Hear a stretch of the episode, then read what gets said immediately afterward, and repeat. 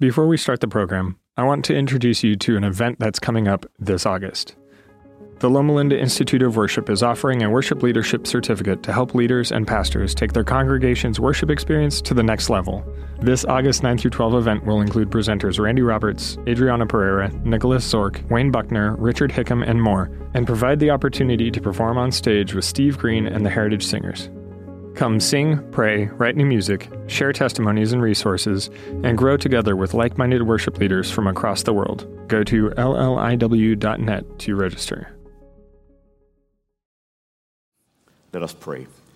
Dear Father in heaven, bless us as we seek through your word to bring comfort to your people. In the name of Jesus, everyone said, Amen. John was terminally ill and knew that he had just a short time to live. So, in order to regain some control, he called his pastor by the house one day and said, I want to make my funeral arrangements.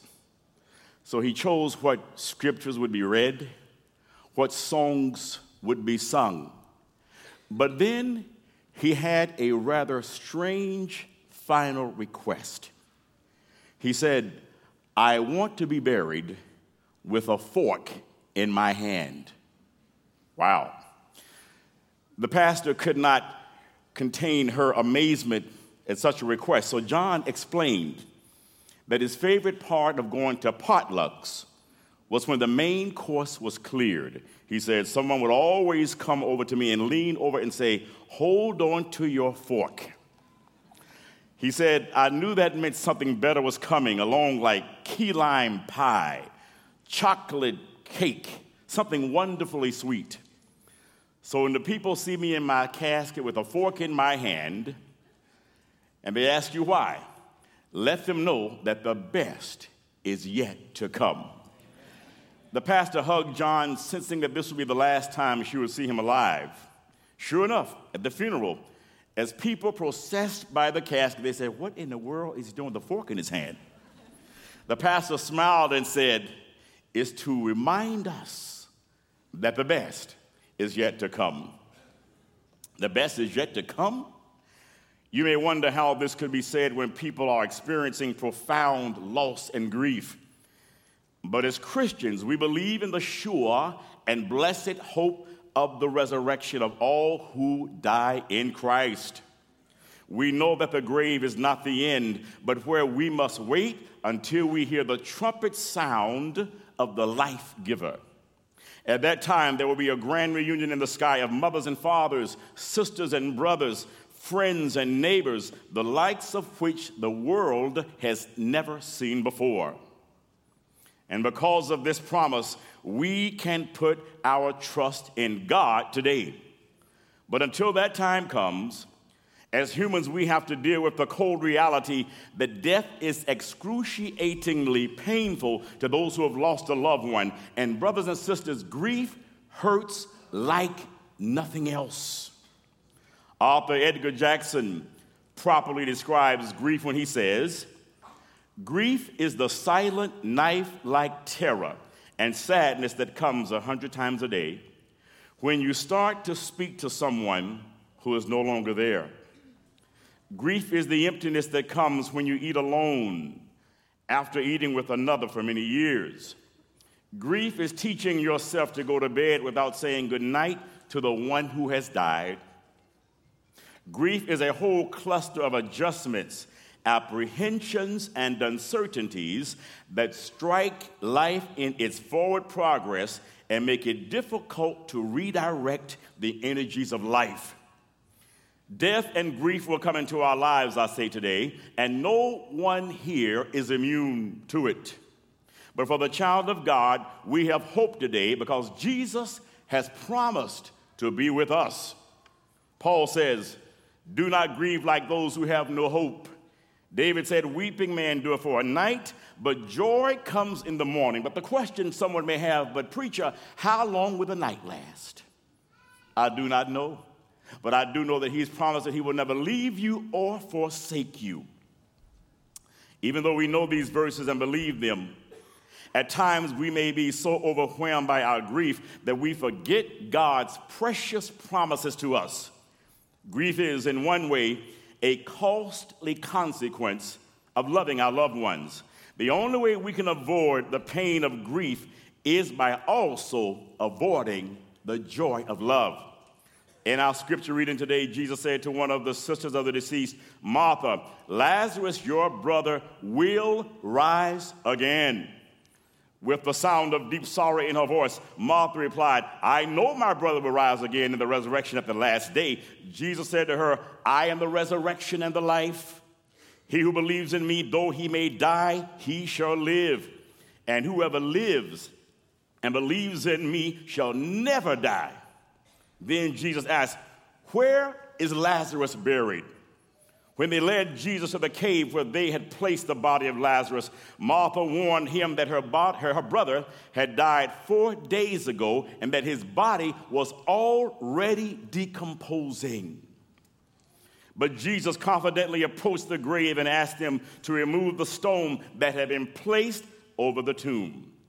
As Jesus stood there by the open tomb, the wind carried the stench of decaying flesh into his nostrils.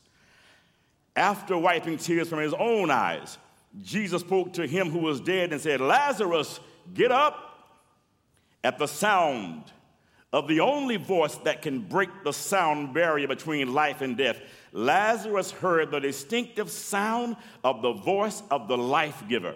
Suddenly, he who was dead regained his brain function. His heart began beating again. Fresh, oxygenated blood began flowing through his veins and arteries. He inhaled and exhaled until his respiration was restored. All of his vital signs returned to normal. Homeostasis was fully restored, and he was completely cured of the disease that had taken his life. Then Lazarus opened his eyes. Again, he heard that voice, that distinctive voice that woke him from his slumber, this time saying, Unwrap him and let him go. The first face he saw was that of his friend Jesus, standing in the doorway with arms open to greet him. Brothers and sisters, today, the occasion of the living coming together to pay their last respects to a loved one who is departed from this life is played out every day all over the world. Our tears will eventually dry up, and the initial shock of losing someone that we love will fade away with time. But the reality of being separated from them through death is an enduring pain. You know, Death happens so frequently and so often till we become desensitized to it. And we even say that it's a normal part of the cycle of life. But I proclaim to you today from the Word of God that death is not normal. Let me explain. When God created Adam and Eve, there was no such thing as death, you know. He created them with immortality, and He meant for them to live forever. When the residents of Eden forfeited their birthright of immortality by sinning against their Creator through disobedience, death was transferred to the entire human family by default. Up until that time, our first parents had never seen a flower lose its luster and die. They had never seen a leaf fall from a tree, nor a single blade of grass wither away. According to God's initial plan for us, death was not meant to be, and He made it so we would never become comfortable with death. No matter how many funerals I attend or conduct, I've never gotten comfortable with funerals, and neither have you. God never meant for the first family to be traumatized by the murder of their son at the hands of his own brother. He never meant for the inseparable pair to feel the agony of death and ultimately be torn apart by it. He never meant for us to experience the degrading effects of aging. The older I get, I begin to see those things happening in my own life now. He never meant for us to undergo declining cognitive function and Alzheimer's. It was not God's plan for there to be hospitals and nursing homes. God never designed for there to be funeral homes, memorial services, cemeteries, and graveside services. He never meant for a pastor to deliver a eulogy or for a chaplain to make a visit to comfort a grieving family member. Death was not meant to be. And today, my brothers and sisters, death is our indiscriminate foe. He's the arch enemy of all living beings. He places no regard on social status.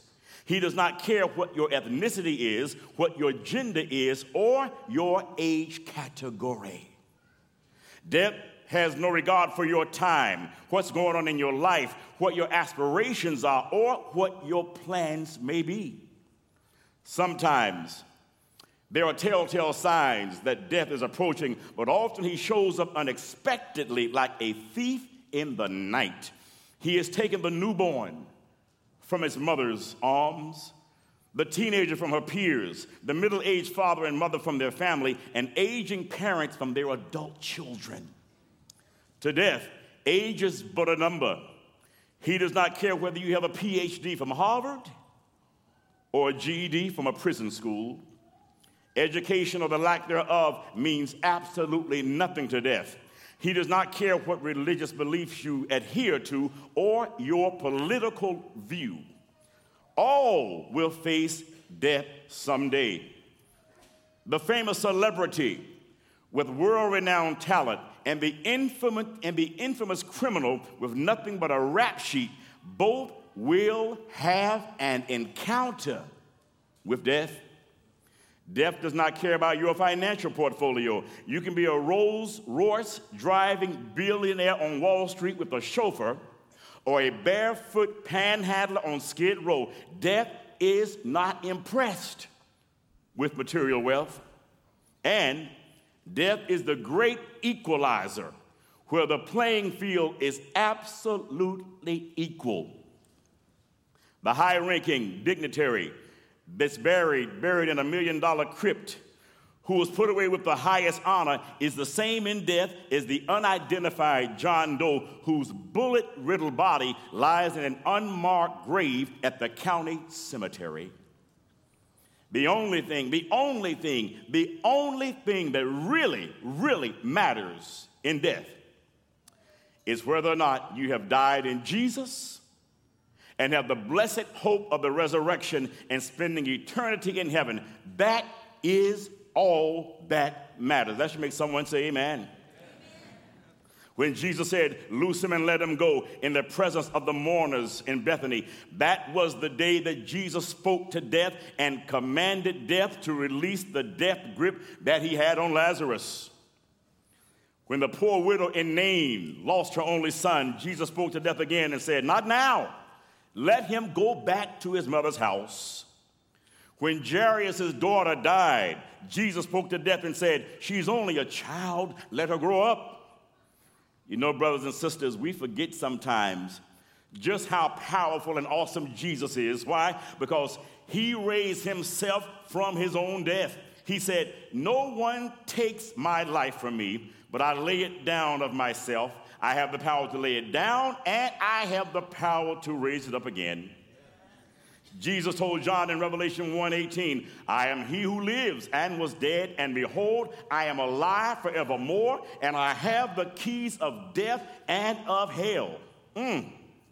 Friends, as powerful as death is, do you know that there's a beauty in death? The Bible says in Psalms 116 and verse 15, precious in the sight of the Lord. Precious in the sight of the Lord is the death of his saints. So, brothers and sisters, and especially those of you who have lost loved ones, we have the blessed hope today. Someone say, Amen.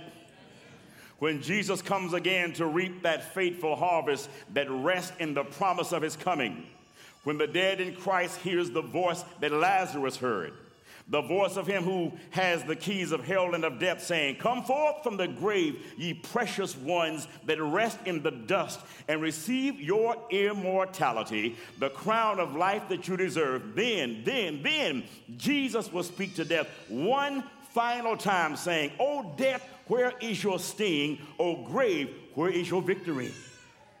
Then it will come to pass the saying that is written, Death is swallowed up in victory. Hallelujah. In other words, in other words, you know, death has an appointment with the life giver that it cannot escape or delay. 1 Corinthians 15 26 says, The last enemy that will be destroyed is death. And let me add, never, never more to return. Someone say, Amen. I say to you today that the best is yet to come. In 1 Thessalonians 4 14 through 18, Paul said, For if we believe that Jesus died and rose again, even so God will bring with him those who sleep in Jesus. For this we say to you by the word of God, that we who are alive and remain until the coming of the Lord will by no means precede those who are asleep. For the Lord himself will descend from heaven with a shout with the voice of an archangel and with the trumpet of God, and the dead in Christ will rise first. Then we who are alive and remain shall be caught up together with them in the clouds to meet the Lord in the air, and thus we shall always be with the Lord. Therefore, comfort one another with these words. Oh, my brothers and sisters, we have the promise of a reunion with our loved ones. According to what we read in the Word of God, we will be reunited with those who are in Christ.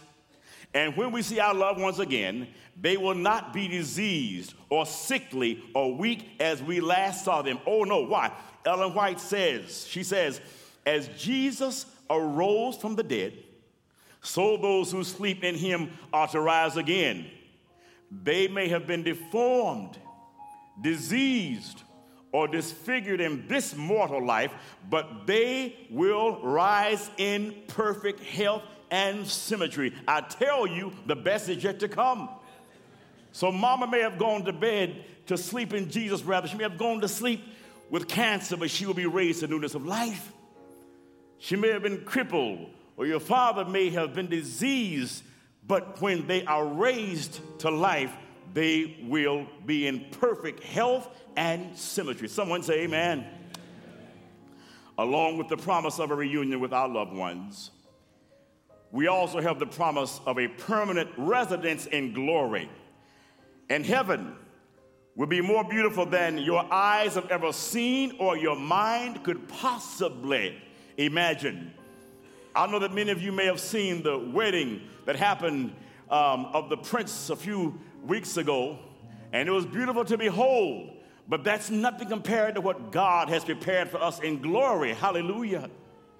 The walls are made of jasper. The streets are pure, transparent gold. The gates of this city are made of whole pearls. The foundation is comprised of many precious gemstones. We're also told of the things that will not be in heaven. And God will wipe away every tear from their eyes. Revelation 21 4. And I heard a great evangelist say one time that God will not have a big towel up in glory dabbing people's eyes, but He's going to remove from us the things that causes pain. It says, There will be no more death, nor sorrow, nor crying. There shall be no more pain, for the former things have passed away. In this world, my brothers and sisters, we have to contend with sickness, with pain, with death, with sorrow, with grief, with crying. But we have the blessed hope that these things will one day come to an end. But until then, until then, grief will come. And it's hard to say goodbye to our loved ones, for they mean so much to us. But God's promises will help us make it through. The lyrics to one of my favorite hymns is being played right now. When the trumpet of the Lord shall sound, and time shall be no more. And the morning breaks eternal, bright and fair. When the saved of earth shall gather over on the other shore, and the roll, hallelujah, and the roll is called up yonder. I'll be there. Oh, I plan to be there. How about you here today? If you plan to be there, let me see you just wave your hand across this audience. Hmm. and when I get there, the first person I want to see is Jesus, the one who gave his life for me. Then I want to see my big mama. That's my grandmother. She died about five years ago at 97 years of age. Actually, I want all of you to meet Big Mama. She was a saint if ever there was one. Next, I want to see other family members and friends who have died. Then, then, then, I'm going to be desperately looking for Gloria. I want to see Gloria.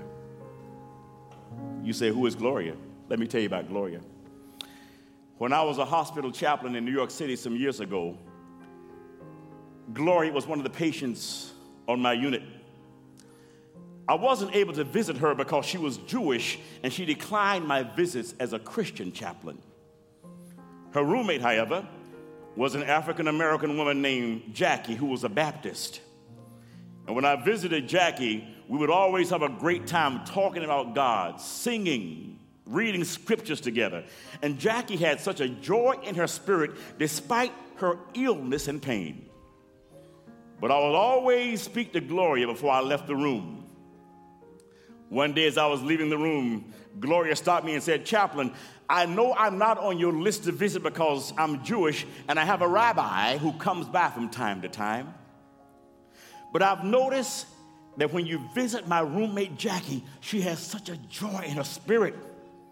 And I know that we're both dying of the same disease, yet I am so afraid and depressed, and I feel hopeless about what will happen when I die. She said, I want to have some of the joy and peace that my roommate has. Gloria expressed to me that she was raised as an Orthodox Jew. She said she was taught that Jesus was a good man and a great teacher, but certainly not the Messiah. Gloria and I began studying the Bible together, and she began experiencing the joy of the Lord in her heart. And she really became excited when she understood what the Bible taught about the resurrection and spending eternity with Jesus. After a few weeks, that hospital room was transformed into a sanctuary. And Gloria gave her heart to Jesus. Hallelujah. A few weeks later, she died. So when I get to heaven, I'm going to be looking for Gloria, and I expect to see her there. Can you imagine? Can you imagine what a reunion that will be? Oh, brothers and sisters, when your loved ones are raised to newness of life, they're going to be looking for you, their brothers, their sisters, their wives, their husbands, their friends, so that together you can spend eternity with Jesus. So I say to you today, let nothing prevent you from being there when the roll is called up yonder. For someone here today, that means committing your life to Jesus Christ today. Amen. In just a few moments, we're going to see the beautiful faces of some of our dear family members and friends who have died during this past year. Their faces will bring to mind many memories, thoughts, and emotions, and it's okay to grieve because they have been part of the puzzle of your lives that can never be replaced. But I implore you to cling to God's promise of comfort and hope in your time of grief. I implore you to cling to his promise of the resurrection. I implore you to cling to his promise of being reunited with our dearly departed loved ones, and most importantly, to cling to his promise of living in heaven forever and ever and ever and ever. And the song says, forever is a long, long time. I assure you, my brothers and sisters here today, that God's promises will carry you through your grief and help you to remember and never, ever forget that the best is yet to come.